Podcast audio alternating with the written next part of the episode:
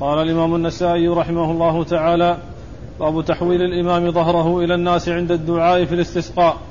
قال أخبرني عمرو بن عثمان قال حدثنا الوليد عن ابن أبي ذئب عن الزهري عن عباد بن تميم أن عمه حدثه أنه خرج مع رسول الله صلى الله عليه وسلم يستسقي فحول رداءه وحول للناس ظهره ودعا ثم صلى ركعتين فقرأ فقرأ فجهر. بسم الله الرحمن الرحيم. الحمد لله رب العالمين وصلى الله وسلم وبارك على عبده ورسوله نبينا محمد وعلى آله وأصحابه أجمعين. أما بعد يقول النسائي رحمه الله باب تحويل الإمام ظهره إلى الناس عند الدعاء في صلاة في الاستسقاء.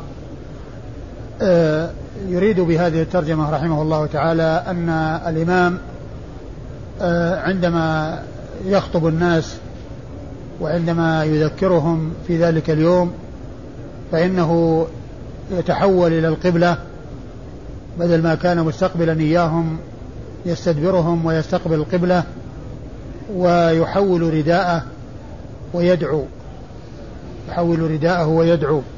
وقد أورد النسائي حديث عبد الله بن زيد بن عاصم المازني رضي الله تعالى عنه أنه صلى مع رسول الله صلى الله عليه وسلم الاستسقاء فدعا واستقبل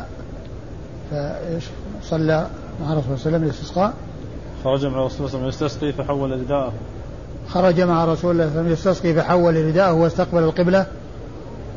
وحول للناس ظهره ودعا. وحول للناس ظهره ودعا. ثم صلى ركعتين آه قرأ فيهما وجهر. فقرأ فجهر. فقرأ فجهر. الحديث واضح الدلالة على ما ترجم له المصنف من جهة أنه يستقبل القبلة ويستدبر المأمومين ويدعو وفي وعند وعند هذه الحال يحول رداءه فيجعل ما على اليمين على الشمال وما على الشمال على اليمين. ففيه مشروعية التحول إلى القبلة واستقبالها في الدعاء وفيه أيضا تحويل الرداء وجعل ما على اليمين على الشمال وما على الشمال على اليمين بدون تنكيس وإنما بتحويل ما يكون على اليمين على الشمال وما كان على اليمين على ما كان على الشمال على اليمين. وفيه أن صلاة الاستسقاء ركعتين وأن فيها قراءة وجهر بالقراءة وأنه يجهر فيها بالقراءة وهي مثل صلاة العيد. يعني صلاة الاستسقاء هي مثل صلاة العيد. والحديث فيه أنه بعدما استسقى ودعا وحول إلى الناس ظهره وحول رداءه أنه صلى ركعتين. ثم وهذا قد يفهم منه أن صلاة العيد أن صلاة الاستسقاء إنما تكون بعد الدعاء. أنها تكون بعد الدعاء. وقال آه، بعض العلماء في هذا دليل على هذا ومن يقول بأن صلاة الاستسقاء تقدم على الخطبة كما يكون في العيدين فإنه يقول هذا يفيد الجواز يعني مثل هذا العمل يعني كون الصلاة تؤخر عن الخطبة أن ذلك جائز أن ذلك جائز ولكن بالنسبة للعيدين معلوم الحديث الذي فيه عن أبي سعيد الخدري وإنكاره على مروان أنه كان قدم الخطبة على الصلاة. أنه كان قدم الخطبة على الصلاة. فهذا أو هذا اللفظ في هذا الحديث استدل به بعض أهل العلم على أن صلاة الاستسقاء آه، تؤخر فيها الصلاة عن آه، الدعاء والخطبة. ومن العلماء من قال إن الصلاة تقدم كما هو بالنسبة للعيدين. و ولكن آه هذا الذي جاء في هذا الحديث يدل على الجواز. وأما إسناد الحديث يقول النسائي أخبرنا عمرو بن عثمان وعمرو بن عثمان بن سعيد بن كثير بن دينار الحمصي صدوق أخرج حديثه أبو داود والنسائي وابن ماجه. أخرج حديثه أبو داود والنسائي وابن ماجه أخرج له أصحاب السنن إلا الترمذي. عن الوليد وهو ابن مسلم الدمشقي. وهو ثقة آه، كثير التدليس والتسوية. وحديثه عند أصحاب الكتب الستة. عن ابن أبي ذئب. عن ابن أبي ذئب. وابن أبي ذئب هو محمد بن عبد الرحمن ابن المغيرة المشهور بابن أبي ذئب. وهو ثقة فقيه فاضل. وحديثه أخرجه أصحاب الكتب الستة.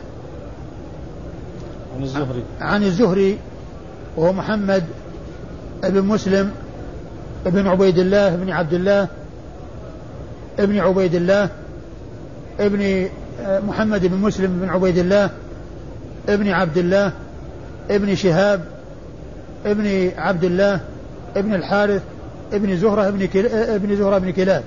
ينتهي نسبه إلى إلى إلى إلى إلى إلى, إلى زهرة بن كلاب ويلتقي نسبه مع نسب الرسول صلى الله عليه وسلم بكلاب. وقصي وزهرة أخوان وهما أبناء كلاب. وهو مشهور بالنسبة إلى جده زهرة بن كلاب فيقال الزهري. وأيضا مشهور, مشهور بالنسبة إلى جده شهاب فيقال ابن شهاب وهو جد جده. والزهري محمد بن مسلم هذا ثقة فقيه. مكثر من رواية حديث رسول الله عليه الصلاة والسلام وهو من صغار التابعين وحديثه عند أصحاب الكتب الستة. وهو الذي كلفه عمر بن عبد العزيز رحمة الله عليه في زمن خلافته بتدوين السنة. وفيه يقول السيوطي في الألفية أول جامع الحديث والأثر ابن شهاب آمر له عمر. والمراد بالتدوين التدوين بتكليف من ولي الأمر تكليف من السلطان وإلا فإن التدوين بجهود فردية وبأعمال شخصية فإن هذا موجود من قبل فإن الصحابة فيهم من كان يكتب وكذلك في التابعين قبل خلافة عمر بن عبد العزيز رحمة الله عليه. ولكن الذي فعله عمر هو آه، اجتهاد السلطان ولي الأمر وتكليفه لبعض الناس لأن يقوم بجمع السنة. وكان الزهري قد كل وكان عمر بن عبد العزيز قد كلف الزهري بهذه المهمة العظيمة. وحديثه عند أصحاب الكتب الستة. حديث الزهري عند أصحاب الكتب الستة. يروي عن عباد بن تميم. عن عباد بن تميم. المازني وهو ثقة أخرج حديثه أصحاب الكتب الستة ويروي عن عمه وهو عبد الله بن زيد بن عاصم المازني الأنصاري وهو عمه أخو أبيه لأمه يعني أخو أبيه لأمه أخو تميم لأمه فهذه هي جهة العمومة التي بينه وبينه. وقد مر في الأحاديث التنصيص على اسمه وهو أنه يروي عن عبد الله بن زيد بن عاصم وهنا قال عن عمه والمراد به عبد الله بن زيد بن عاصم. وعبد الله بن زيد بن عاصم صحابي مشهور أخرج حديثه أصحاب الكتب الستة. نعم. ثم قال رحمه الله تعالى تقليب الإمام الرداء عند الاستسقاء. قال أخبرنا قتيبة قال حدثنا سفيان عن عبد الله بن أبي بكر عن عباد بن تميم عن عمه رضي الله تعالى عنه أن النبي صلى الله عليه وسلم استسقى وصلى ركعتين وقلب رداءه. ثم ورد النسائي هذه الترجمة وهي وهي تقليب. تقليب الإمام الرداء عند تقليب الإمام الرداء عند عند الدعاء. عند الاستسقاء. عند الاستسقاء. المراد من ذلك أو المراد من هذه الترجمة هو تحويل الرداء بحيث يكون ما على اليمين على الشمال وما على الشمال على اليمين. وقد أورد النسائي حديث عبد الله بن زيد بن عاصم المازني رضي الله عنه الذي تقدم ولكنه أورده من طريق أخرى وأن النبي عليه الصلاة والسلام لما خرج للاستسقاء صلى ركعتين وحول رداءه وحول رداءه ودعا. والمقصود منه تحويل الرداء وهو تحويله من جهة تحويله مع اليمين على الشمال وما على الشمال على اليمين يعني قلبه بحيث يقلب فيكون ما على الشمال على اليمين وما على اليمين على الشمال. وقيل إن هذا العمل فيه تفاؤل في أن يقلب الله الحال من حال إلى حال أي من حال الجدب والقحط إلى الخصب والرخاء و آه، الحديث آه، دال على ما ترجم له المصنف من التحويل وقلب الرداء وجعل ما على اليمين على الشمال وما على الشمال على اليمين. أيوة. الإسناد؟ أخبرنا قتيبة. أخبرنا قتيبة وقتيبة هو بن سعيد بن جميل بن طريف البغلاني. وبغلان قرية من قرى بلخ. وهو ثقة ثبت. أخرج حديثه أصحاب الكتب الستة. يروي عن سفيان. وسفيان هنا غير منسوب. وهو يسمى المهمل في علم المصطلح. يعني كونه يذكر الشخص ولا ينسب فيكون محتملا لعدة أشخاص. وسفيان هنا هو بن عيينة. لأن قتيبة لا يروي إلا عن ابن عيينة لا يروي عن الثوري. ليس له رواية عن الثوري. وليس الثوري من مشايخه. والثوري متقدم الوفاة لأنه توفي سنة 161 وقتيبة ولد سنة 150 قتيبة ولد سنة 150 في السنة التي مات فيها أبو حنيفة وولد فيها الشافعي. وأما سفيان بن عيينة فكانت وفاته بعد التسعين ومئة مئة وسبعة وتسعين. أو قريبا من ذلك فهو عندما يأتي قتيبة يروي عن سفيان المراد به ابن عيينة ولا ولا يراد به الثوري لأن الثوري ليس من مشايخه لم يروي عنه. فهذا هو السبب في الإهمال لأنه يعني ما في إشكال وفي ولا في لبس لأن قتيبة ليس من مشايخ الثوري بل مشايخ ابن عيينة. إذا كل ما جاء قتيبة يروي عن سفيان غير منسوب لا ينصرف أو لا يحمل على الثوري لأنه ليس من مشايخه وإنما يحمل على ابن عيينة لأنه من مشايخه. وسفيان بن عيينة ابن الهلالي المكي ثقة ثبت حجة خرج حديثه أصحاب الكتب الستة. يروي عن عبد الله بن أبي بكر. عن عبد الله بن أبي بكر. عن عبد الله بن أبي بكر بن محمد بن عمرو بن حزم. الأنصاري المدني وهو ثقة خرج حديثه أصحاب الكتب الستة ويروي عن عباد بن تميم وقد سبق أن مر بنا هذا الإسناد وأن سفيان روى الحديث من طريقين من طريق عبد الله بن أبي بكر عن عباد بن تميم ومن طريق أبي بكر اللي هو والد عبد الله. يعني لأنه يرويه سفيان بن عيينة من طريقين. من طريق عبد الله من طريق أبي بكر بن محمد بن عمرو بن حزم ومن طريق ابنه عبد الله بن أبي بكر. وكل من أبي بكر وابنه عبد الله يرويان عن عباد بن تميم. وعباد بن تميم وعمه عبد الله بن زيد بن عاصم المازني مر ذكرهما. وقال رحمه الله تعالى متى يحول الإمام رداءه قال أخبرنا قتيبة عن مالك عن عبد الله بن أبي بكر أنه سمع عباد بن تميم يقول سمعت عبد الله بن زيد رضي الله تعالى عنه يقول خرج رسول الله صلى الله عليه وسلم فاستسقى وحول رداءه حين استقبل القبلة. ثم أورد النسائي هذه الترجمة وهي متى يحول رداءه في الاستسقاء؟ يعني ما هو الوقت الذي يحول فيه الرداء؟ أو ما هي الحالة التي يحول عندها الرداء. أورد في حديث عبد الله بن زيد بن عاصم المازني من طريق أخرى وفيه أنه استسقى و آه، آه، استسقى. وحول رداءه حين استقبل القبلة. وحول رداءه حين استقبل القبلة. يعني أنه عندما استقبل القبلة وتحول من جهة المأمومين إلى جهة القبلة وحول إليهم ظهره في تلك الحال حول رداءه. عندما كان على هذه الحال حول رداءه عندما استقبل القبلة وولى ظهره للمأمومين.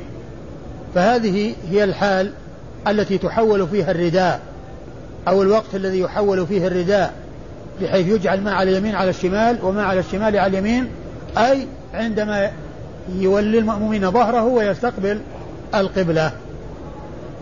وأما إسناد الحديث فيقول النسائي أخبرنا قتيبة وقتيبة مر ذكره في الإسناد الذي قبل هذا عن مالك ومالك هو إمام دار الهجرة.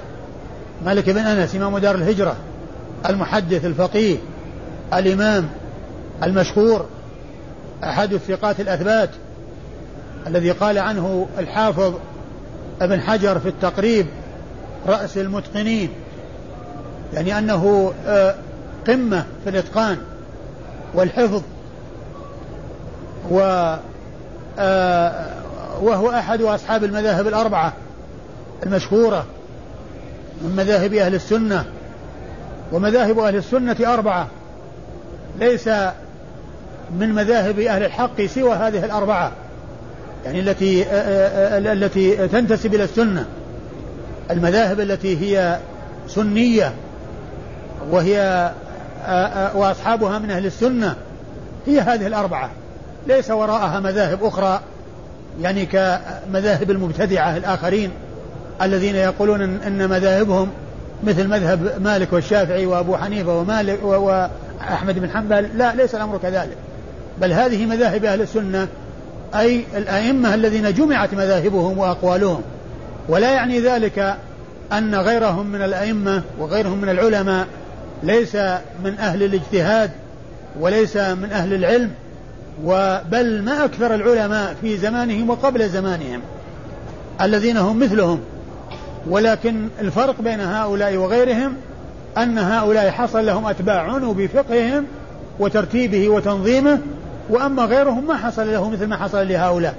وإلا فإن الكل أئمة أجلة يعني منهم سفيان الثوري ومنهم إسحاق بن راهوية ومنهم الليث بن سعد ومنهم الأوزاعي أئمة كثيرون هم آه، من أهل الاجتهاد وأهل الفقه و وإنما قيل لهذه المذاهب الأربعة المذاهب الأربعة لأن آه، لأن الأئمة الأربعة حصل لهم أتباع عنوا بفقههم ولكن لا يعني أن الحق لا يعدوهم وأن أن أن أن أن أن أن أن أن أن أن أنه يجب أو يلزم آه، تقليد واحد منهم بل الواجب هو البحث عن الحق والبحث عن الدليل والسؤال عن الدليل وهذا هو الأخذ هذا به الأخذ بوصايا الأئمة الأربعة.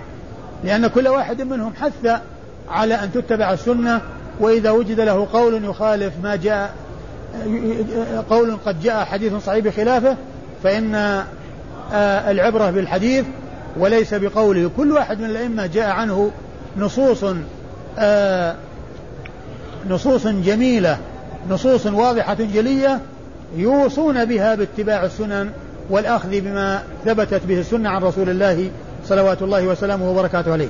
وكان مما نقل عن الإمام الشافعي رحمة الله عليه أنه قال أجمع المسلمون على أن من استبانت له سنة رسول الله صلى الله عليه وسلم ليس له أن يدعها لقول أحد كائنا من كان. ليس له أن يدعها لقول أحد كائنا من كان. لكن لا يعني هذا أن آه، آه، يحصل جفاء للأئمة وإعراض عن فقههم والنيل منهم أبدا وإنما الواجب هو محبتهم والثناء عليهم وتقديرهم وإجلالهم والاستفادة من علمهم ومعرفة أنهم لا يعدمون الأجر أو الأجرين. إن, إن, إن اجتهد من اجتهد منهم فأصاب فله أجران أجر على الاجتهاد وأجر على الإصابة ومن اجتهد منهم فأخطأ فخطأه مغفور وله أجر على اجتهاده. هذا هو الواجب في حق الأئمة. لا غلو ولا جفاء. لا غلو ولا جفاء. لا يقال أن مذهب فلان هو الحق الذي لا شك فيه وأنه آه، آه، هو الذي معه الدليل وأنه هو قوله هو القول الذي يعتمد وغيره ليس كذلك؟ لا يقال هذا. وإنما يقال كل واحد منهم يخطئ ويصيب. وكلهم لا يعدمون الأجر والأجرين إن إذا اجتهد الواحد منهم في المسألة حصل أجرين إذا أصاب وإن اجتهد فأخطأ حصل أجرا واحدا على اجتهاده وخطأه مغفور. هذا هو الواجب الذي يجب فلا يغلى فيهم ولا يجفى. لا غلو ولا جفا الحق وسط بين الإفراط والتفريط.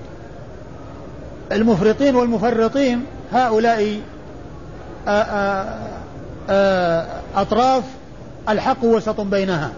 أو طرفان الحق وسط بينها. هذا هو الواجب في حق الأئمة رحمة الله عليهم.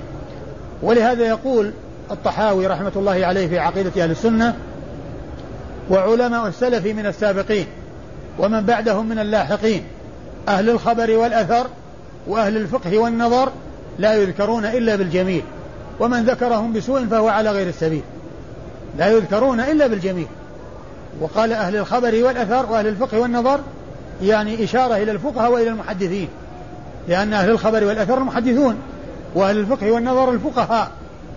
فعلماء السلف من السابقين ومن بعدهم من اللاحقين سواء كانوا من أهل الخبر والأثر اللي هم محدثون أو من أهل الفقه والنظر اللي هم الفقهاء لا يذكرون إلا بالجميل.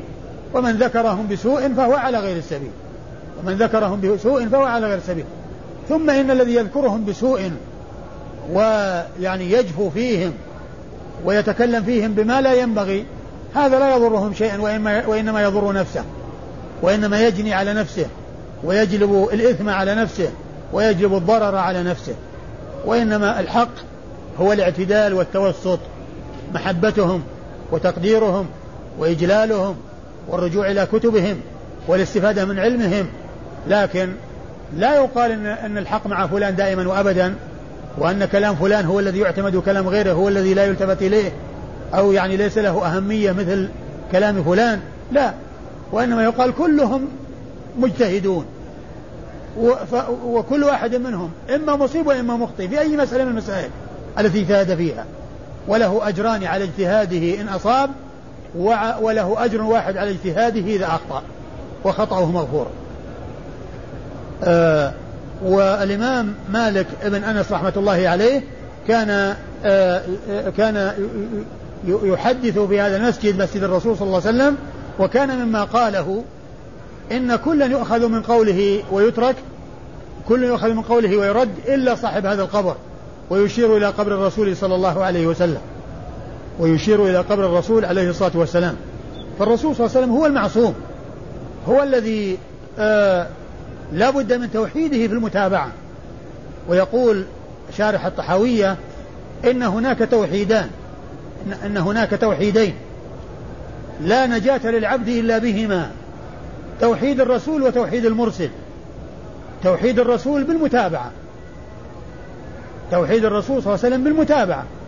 وتوحيد المرسل وهو الله عز وجل بالعبادة. وإخلاص العبادة لله عز وجل. وهذا هو معنى الكلام المأثور عن بعض العلماء أن دين الإسلام مبني على ركنين أساسيين لا بد منهما. أن تكون العبادة لله خالصة وأن تكون لسنة نبيه عليه الصلاة والسلام موافقة. وهذا هو معنى أشهد أن لا إله إلا الله وأشهد أن محمد رسول الله عليه الصلاة والسلام.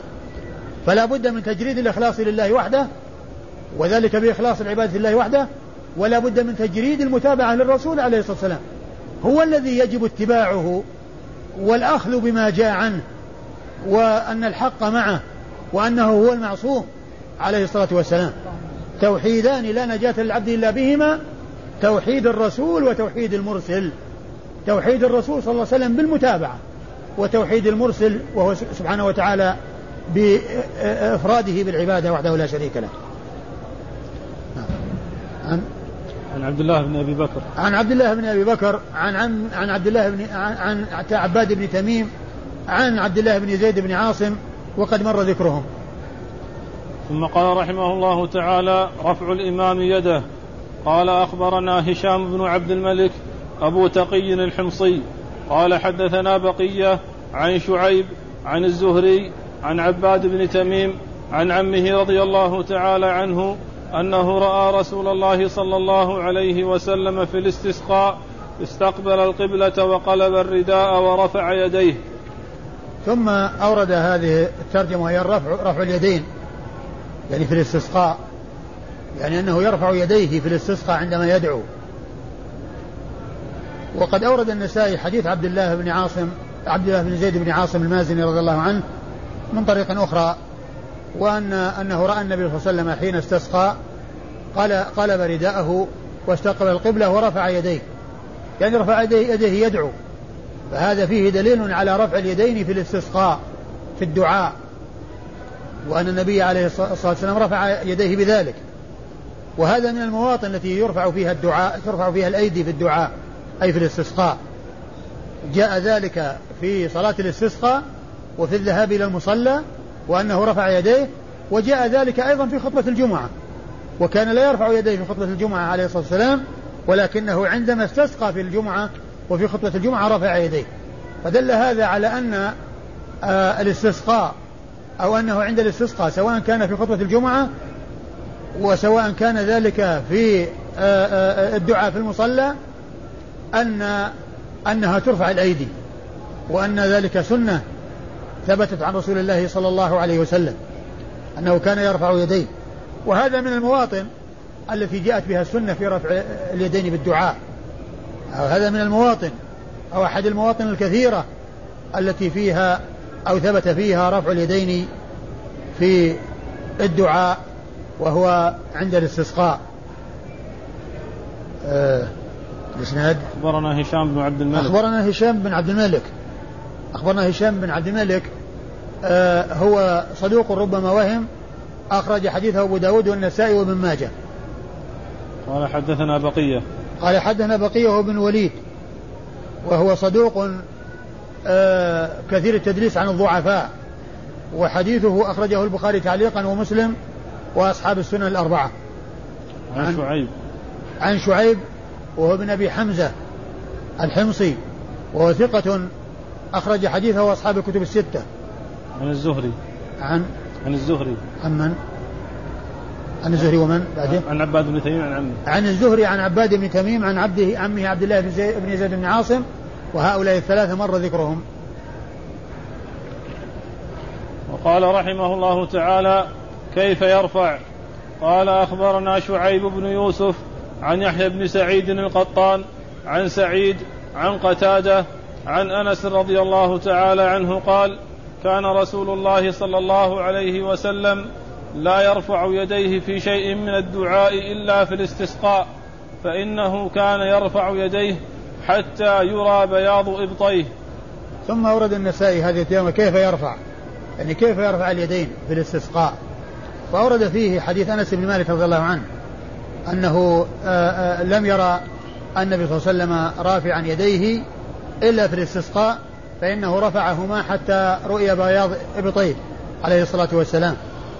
وهذا يدل على ثبوت رفع اليدين في الاستسقاء وعلى على بيان الكيفية وأنه يرفع يديه حتى يرى بياض إبطيه ولكن ما جاء في أوله من أنه لم يرى النبي عليه الصلاة والسلام آه لم لفظ الحديث لم يرى. كان لا يرفع يديه في شيء من الدعاء. أن النبي صلى الله عليه وسلم كان لا يرفع يديه في شيء من الدعاء إلا في الاستسقاء.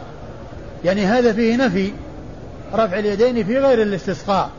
ولكنه جاء في في أحاديث كثيرة ثبوت رفع اليدين في مواضع. فيمكن أن يوفق بين ما جاء في هذا الحديث وبين ما جاء في غيره أن أنس رضي الله تعالى عنه إما أن يعني يحمل على أنه النفي على اعتبار علمه وأنه لم يعلم أن النبي صلى الله عليه وسلم يرفع يديه إلا في الاستسقاء. وغيره علم رفع اليدين في مواضع جاءت في الأحاديث المختلفة المتعددة عن رسول الله عليه الصلاة والسلام. فيحمل النفي على حسب علمه ولا ينافي كون غيره أثبت ذلك فإن من حفظ حجة على من لم يحفظ. فيحمل على هذا أو يوفق بين الحديثين بهذا أو يحمل على أن أنس رضي الله عنه لم يرد بقوله لا كان لا يرفع يديه مجرد الرفع وإنما أراد الوصف الذي أشار إليه بقوله فإنه كان يرفعهما يعني أنه يبالغ في رفعهما أنه يبالغ في رفعهما. فيكون آه، آه، النفي محمول على نفي الصفة الخاصة. وليس لمجرد الرفع. وبهذا يوفق بين يعني هذا الحديث وغيره من الأحاديث. ثم أيضا هذا دعاء الاستسقاء جاء فيه صفة تخصه. فلعل هذا أيضا مما أشار إليه أنس بن مالك رضي الله عنه وهو أن أن النبي عليه الصلاة والسلام كان عندما يرفع يديه في الأدعية المختلفة يعني يجعل بطونها إلى السماء. وأما في الاستسقاء فإنه يجعل ظهورها إلى السماء وبطونها إلى الأرض. فتكون على هذا يعني أن الاستسقاء له خصيصة أو الدعاء في الاستسقاء أو رفع اليدين في الاستسقاء له خصيصة يتميز بها عن سائر الأدعية. وذلك أنه لم يثبت في حديث من الأحاديث أن بطون أن ظهور الأكف تكون إلى السماء وبطونها إلى الأرض إلا في الاستسقاء. فيكون هذا مما آه لم يحصل ولم يثبت عن رسول الله عليه الصلاة والسلام إلا في الاستسقاء. فتكون الهيئة الخاصة هي التي أشار إليها أنس بن مالك رضي الله عنه. يعني المبالغة في الرفع وأيضا ما جاء في بعض الأحاديث أنه كان يجعل بطونها إلى الأرض وظهورها إلى السماء بخلاف عمله في الأدعية الأخرى عندما يرفع يديه فإنه يجعلها إلى السماء. وأما هذا يجعل ظهورها إلى السماء وبطونها إلى الأرض. كان إيش؟ المتن. كان لا يرفع يديه في شيء من الدعاء إلا في الاستسقاء. أيوة. فإنه كان يرفع يديه حتى يرى بياض إبطيه. أه ولعل يعني أه آخر الحديث يشعر إلى ما أراده أنس بن مالك من النفي. لأن قوله فإنه كان يرفع حتى يرى بياض إبطيه يوضح أنه يقصد هذا هذا النفي لهذه الهيئة. وإلا كان يمكنه أن يقول آه أنه آه ما كان يرفع يديه إلا في الاستسقاء. ولكنه قال فإنه كان يرفع حتى كذا. إذا هو يشير إلى هيئة خاصة. وأما إسناد الحديث فيقول النسائي أخبرنا شعيب بن يوسف. أخبرنا شعيب بن يوسف وهو النسائي. يعني هو من بلد النسائي. هو شيخ النسائي وهو من أهل بلده. وهو ثقة ثبت أخرج حديثه النسائي وحده. عن يحيى بن سعيد القطان. عن يحيى بن سعيد القطان البصري محدث ثقة ثبت ناقد متكلم في الرجال جرحا وتعديلا وكلامه في الرجال كثير وحديثه عند أصحاب الكتب الستة. عن سعيد. عن سعيد وهو ابن أبي عروبة وهو ثقة كثير التدليس وحديثه آه، عند أصحاب الكتب الستة. عن قتادة عن أنس. وهو من أثبت الناس في قتادة. سعيد بن أبي عروبة بن أبي عروبة من أثبت الناس في قتادة. وقتادة هو بن دعامة السدوسي البصري. وهو ثقة حديثه عند أصحاب الكتب الستة. عن أنس بن مالك صاحب رسول الله صلى الله عليه وسلم وخادمه. وأحد السبعة المعروفين بكثرة الحديث عن رسول الله صلى الله عليه وسلم. وهم أبو هريرة وابن عمر وابن عباس. وأبو سعيد الخدري وجابر بن عبد الله الأنصاري وأنس بن مالك وأم المؤمنين عائشة. هؤلاء السبعة هم الذين عرفوا بكثرة الحديث عن رسول الله صلى الله عليه وسلم. وقال رحمه الله تعالى أخبرنا قتيبة قال حدثنا الليث عن خالد بن يزيد عن سعيد بن أبي هلال عن يزيد بن عبد الله عن عمير مولى آب اللحم عن آب اللحم رضي الله تعالى عنه أنه رأى رسول الله صلى الله عليه وسلم عند أحجار الزيت يستسقي وهو مقنع بكفيه يدعو. ثم أورد النسائي حديث آب اللحم صاحب رسول الله آب اللحم الغفاري. صاحب رسول الله عليه الصلاة والسلام أنه رأى رسول الله صلى الله عليه وسلم في أحجار الزيت يستسقي وهو مقنع يديه يدعو يعني رافع يديه يدعو. و فهو فيه آه، آه، شاهد للترجمة وهي أنه كيف يرفع. إيش؟ اسناد أخبرنا قتيبة. أخبرنا قتيبة وقد مر ذكره عن الليث بن سعد. عن الليث بن سعد. المصري ثقة ثبت فقيه إمام فقيه مصر ومحدثها وحديثه عند أصحاب الكتب الستة. عن خالد بن يزيد وهو الجمحي المصري. وهو ثقة حديثه عند أصحاب الكتب الستة. يروي عن سعيد بن أبي هلال المصري أيضا وهو صدوق أخرج حديثه أصحاب الكتب الستة. عن يزيد بن عبد الله. عن يزيد بن عبد الله وهو بن أسامة بن الهاد. يزيد بن عبد الله بن أسامة بن الهاد الليثي وهو ثقة مكثر وحديثه عند أصحاب الكتب الستة. وهو كثيرا ما يأتي ذكره منسوبا إلى جده الهاد. فيقال ابن الهاد. كثيرا ما يأتي ذكره في الأحاديث ابن الهاد. وأحيانا يأتي ذكره بنسبه اسمه واسم أبيه. كما جاء هنا آآ آآ يزيد بن عبد الله. يزيد بن عبد الله. يزيد بن عبد الله بن أسامة بن الهاد. فجاء ذكره هنا باسمه واسم أبيه. وأكثر ما يأتي ذكره يقال ابن الهاد. وحديثه وهو ثقة مكثر حديثه عند أصحاب الكتب الستة. عن عمير مولى آب اللحم. عن عمير مولى آب اللحم وهو صحابي وهو صحابي آه، شهد خيبر وحديثه أخرجه مسلم وأصحاب السنة الأربعة. يروي عن صحابي آخر عن مولاه آب اللحم. وآب اللحم آبي هذه على وزن فاعل. أبى يأبى فهو آب على وزن فاعل آبي وهو بمعنى من يأبى الشيء يعني لا يريده ويمتنع منه ويقال له آب اللحم يعني أنه لا يريد اللحم أو ممتنع عن اللحم وقالوا في سبب تسميته أنه كان يأبى اللحم الذي ذبح الذي ذبح للأصنام يعني كان يأبى اللحم الذي يذبح للأصنام فقيل له آب اللحم. وصار لقبا له واسمه خلف. قيل اسمه خلف وقيل غير ذلك. آه وهو غفاري أخرج حديثه الترمذي والنسائي. قال رحمه الله تعالى أخبرنا عيسى بن حماد قال أخبرنا الليث عن سعيد وهو المقبري عن شريك بن عبد الله بن أبي, بن أبي نمر عن أنس بن مالك رضي الله تعالى عنه أنه سمعه يقول بينا نحن في المسجد يوم الجمعة ورسول الله صلى الله عليه وسلم يخطب الناس فقام رجل فقال يا رسول الله تقطعت السبل وهلكت الأموال وأجدب البلاد فادعوا الله أن يسقينا. فرفع رسول الله صلى الله عليه وسلم يديه حذاء وجهه فقال اللهم اسقنا.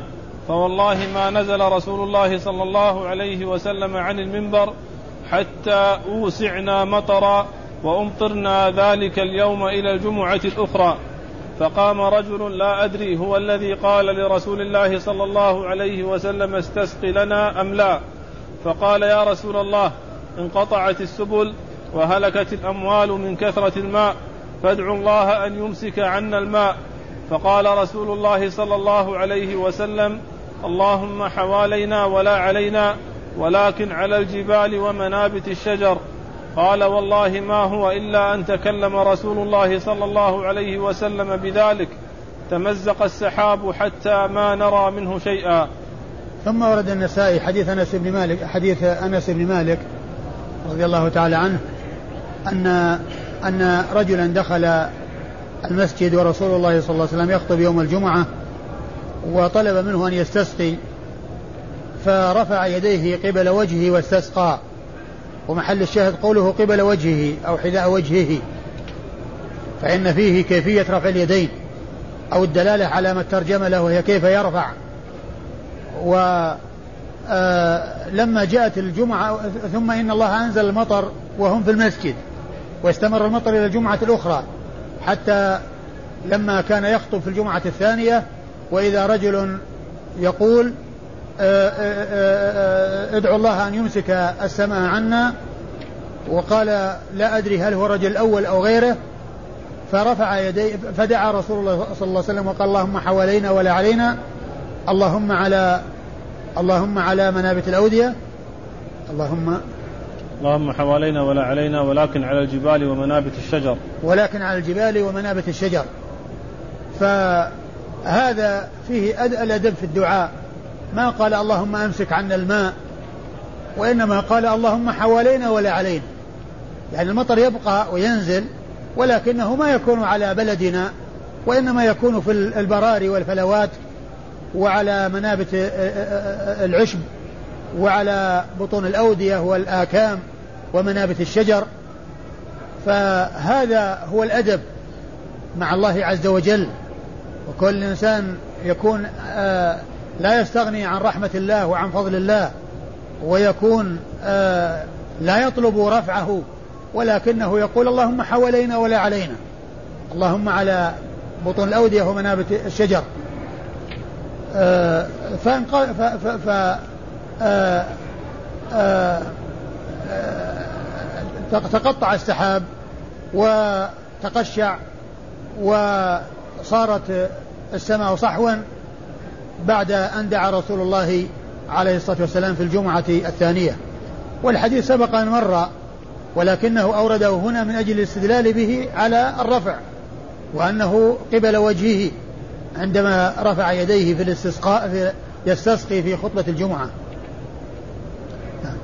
أخبرنا عيسى بن حماد. أخبرنا عيسى بن حماد التجيبي المصري وهو ولقبه زغبة وحديثه أخرجه مسلم وأبو داود والنسائي وابن ماجه.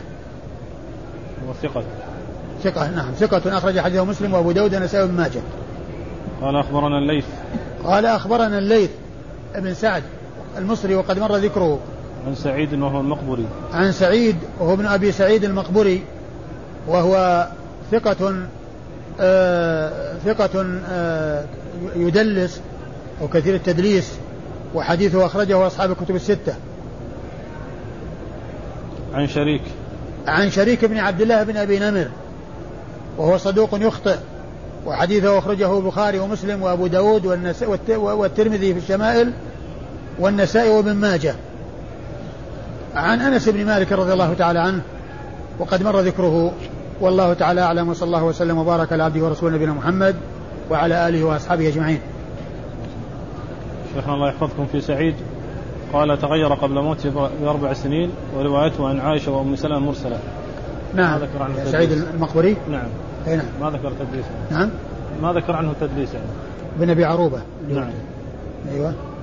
يعني سعيد ابن سعيد المقبري آه هو ثقة آه تغير قبل موته بأربع سنوات وروايته عن عائشة و أم سلمة. وأم سلمة. مرسلة.